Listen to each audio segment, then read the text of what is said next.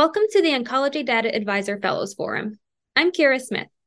Today I'm joined by Dr. Sunil Iyer, who is a Chief Hematology Oncology Fellow at the University of Miami. Dr. Iyer, thank you so much for coming on today. Hi, everyone. So it's an honor to be here. I'm uh, Sunil Iyer. I'm a third year hematology oncology fellow, uh, current chief fellow uh, for the next month and a half at University of Miami, Sylvester Comprehensive Cancer Center in Miami, Florida. I grew up in the Midwest from Columbus, Ohio, uh, came down to Miami for medical school.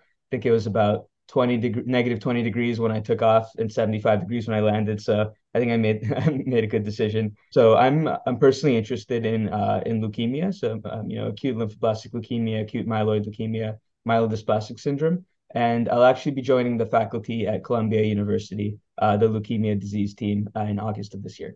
Awesome, and congrats. Um, so, what are the particular areas of leukemia research that you focus on? So one thing, you know, I've I've really noticed working down here in Miami is that um, there are a lot of patients with the disease called ALL, acute lymphoblastic leukemia, and th- this is the most common uh, malignancy of childhood. And so the majority of cases, maybe 60 to 70% of cases occur in, in children, so those under 20, and maybe 30 to 40% of cases occur in adults. Uh, we notice here in, in Miami, you know, a lot of my colleagues come from you know, the Midwest or the Northeast. And we noticed there are, a lot more cases of adult ALL than than expected. And you know, it, it kind of got some of us to read the literature from other countries. And it looks like in in several you know Latin American countries, the incidence of this disease is much higher than what's reported in previously reported in the U.S. or reported in Europe. Um, a lot of these patients are younger adults as well, you know, in their 20s or 30s.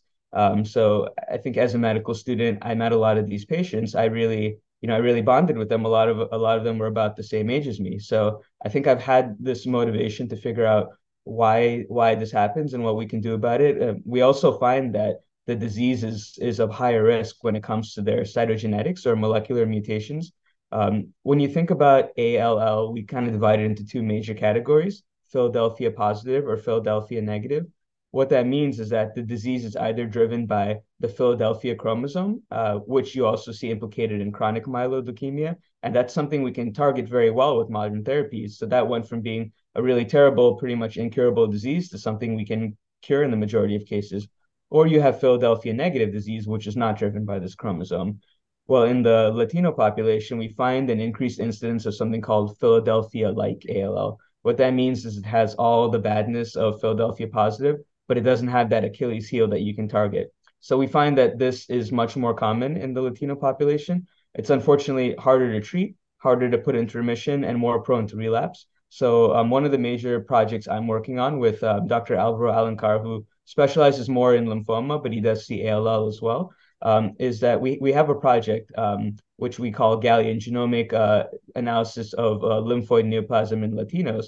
And what we aim to do is every new patient who comes to University of Miami with the diagnosis of, of uh, B cell ALL, um, we do a buccal swab, meaning we take a saliva sample and do whole genome sequencing. And we could actually do this here on campus at the University of Miami. And we also take uh, a bone marrow aspirate sample and we send that to the Charles Mullighan lab at St. Jude's Children's Hospital. And that's actually the group that first discovered Philadelphia like ALL about 10 years ago. So he's able to do very sensitive testing in his lab that you know we don't really have anywhere else. It's proprietary testing that may pick up cases of Philadelphia like that we or most centers cannot pick up with standard you know FISH testing. And what we do on our end with the genomic testing is try to see if there are any you know mutations that are germline, meaning inherited from parents, that may correlate with higher risk disease, whether that's Philadelphia like or just disease that tends to be harder to put into remission or keep in remission. And we hope to kind of, you know, clarify this. And the end game, I think, which will take several years, but the end game is to figure out um, if we can identify higher risk patients from the beginning, and maybe we can allocate those patients to get earlier immunotherapy or earlier stem cell transplant and cure more of these patients. And I think really the end game would be to develop clinical trials and figure out which patients would be good candidates for these trials to optimize their chance of, of cure. And that's, you know, my main project that I hope to take up to Columbia University. And we actually hope to open it in, in many centers because the Latino population is very heterogeneous. The Latino population in Miami is uh, more of, of Cuban descent than any other descent, whereas in New York, you have more of a Dominican and Puerto Rican population And in Los Angeles, over 70% of the Latino population is of Mexican origin. So everyone has very different backgrounds, and it would be great to not just get Latino patients, but you know everyone to really figure out what inherited uh, germline features may portend the risk of high risk ALL. Awesome. That's definitely such important research, and it'll be exciting to see where it all goes. So, with all the recent changes you mentioned, I know there are a lot of advances in immunotherapy as well as chemotherapy free approaches. Would you like to describe some of these? Sure. So, you know, as I mentioned, acute lymphoblastic leukemia is more of a disease of children than adults. So, you know, back in the 50s and 60s, unfortunately, the majority of children could not be cured. Now the cure rate approaches 90% or higher in some subtypes. So we know how to treat this disease. But the problem is that this therapy is very difficult for adult patients. Some of the medications have a lot more side effects, not just the chemotherapy, but um, you know, pegasparginase, some other some other treatments that can be well tolerated in children, but we kind of shudder at the thought of giving it to someone older than 40 or 45 because the rate of side effects is so high. So what we're trying to figure out in adults is how to optimally treat these patients, something less toxic than standard chemotherapy that can be equally effective. So um, we've been using the anti-CD20 uh, antibody rituximab for many years now, which can which can improve survival in adults with B-cell ALL. But there are other um, immunotherapies such as blinatumomab. So this is an antibody basically with two arms. It's a bispecific T-cell engager. What that means is with one arm it grabs onto T cells in in your immune system, and with its other hand it grabs onto the cancer cells, the the B lymphoblasts, and it brings them together and creates an immune response. And uh, this therapy has very high rates of inducing remission, and it's currently approved for adults with relapsed or refractory B cell ALL. So, one really exciting development is that this is being studied upfront in patients who um, who do not really have any signs of refractory disease, meaning they get the chemotherapy and the bone marrow appears to be well treated. Well, we wonder if you add this immunotherapy up front, is it possible that you're taking out some of these bad cancer cells that we're not able to detect, some of these cancer cells that may lead to relapse? And um, you know, data that was recently presented at ASH, the American Society of Hematology meeting last year, did show that you know did show that you have improved survival and reduced relapse. So um, you know, unfortunately, based on that one study, it's not enough to get this therapy approved in this setting, but I think it's spurring bigger multi-center trials.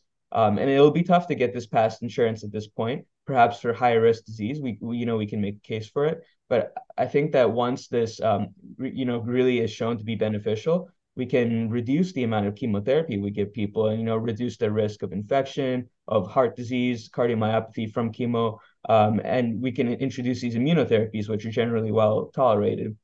And i think you know even more exciting at this time is the treatment of philadelphia chromosome positive all so we know we used to treat this with chemotherapy only and it would relapse a lot more than philadelphia negative disease we know that we can um, use these targeted therapies, the same ones we use in chronic myeloid leukemia, such as imatinib, dasatinib, ponatinib, these oral pills that are also generally well tolerated. And we know that when we give this to these patients with Philadelphia positive ALL, these pills do a lot of the heavy lifting. So it made us wonder, you know, in older patients, 60s, 70s, 80s, can we can we reduce the amount of chemotherapy? And we found that we could. We can still uh, induce remission by using these pills with less chemotherapy. And now the question is, can we forego chemotherapy entirely? So some really exciting research. Um, the, the ALBA trial, which came out of uh, Italy within the past couple years, showed that you can induce patients uh, with B cell ALL using um, pills such as dasatinib or ponatinib combined with this blinatumab immunotherapy uh, that I described without systemic IV chemotherapy, and you get really high rates of remission, remission that lasts a long time potentially you don't even need to transplant these patients and they may, may be cured with this therapy alone. So I think that's extremely exciting that now our, our patients who are 70 and 80 who are not great candidates for intensive chemotherapy have a real shot at cure. Great. Those are all such exciting new treatment directions. So you touched on genomics and how this can be used to help detect and treat patients with higher risk disease. Would you like to share more about this? Sure. So we know that, you know, in, in certain countries, um, um, in certain Latin American countries where um, more indigenous genotype prevails, meaning, you know, if you if you go to um, if you go to Cuba, for example, and you do a genomic analysis of people, you'll see a, a large amount of, of uh, DNA that originates from Spain or Western Europe. Whereas if you go to other countries, specifically um, Guatemala and Peru have been tested, there's been a higher um, higher percentage of DNA that comes from indigenous American ancestry.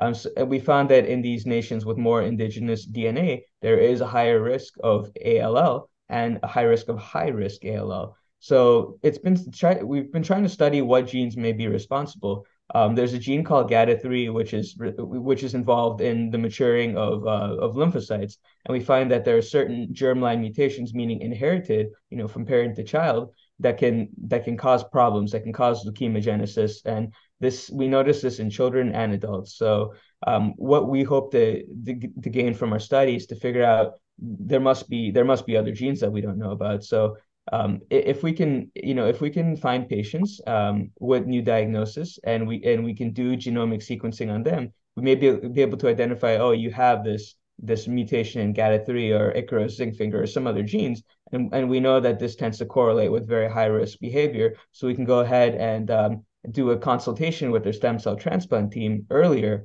and if we can get you into remission earlier, we know, hey, for people like you, statistically the best shot of cure is to go for transplant as soon as possible. So, you know, the goal is to identify high risk patients by looking looking at genomics. And um, we may not know at first why certain genes cause certain things to happen, but I think the first step is making the association. Um, if you know that a patient has a certain gene variant and we know that's associated with high risk disease, it'll help us, you know, uh, decide where in the algorithm the patient falls and what what treatment we should pursue. Awesome. This is such interesting research. So thank you so much for explaining all of it. My pleasure. Thank you.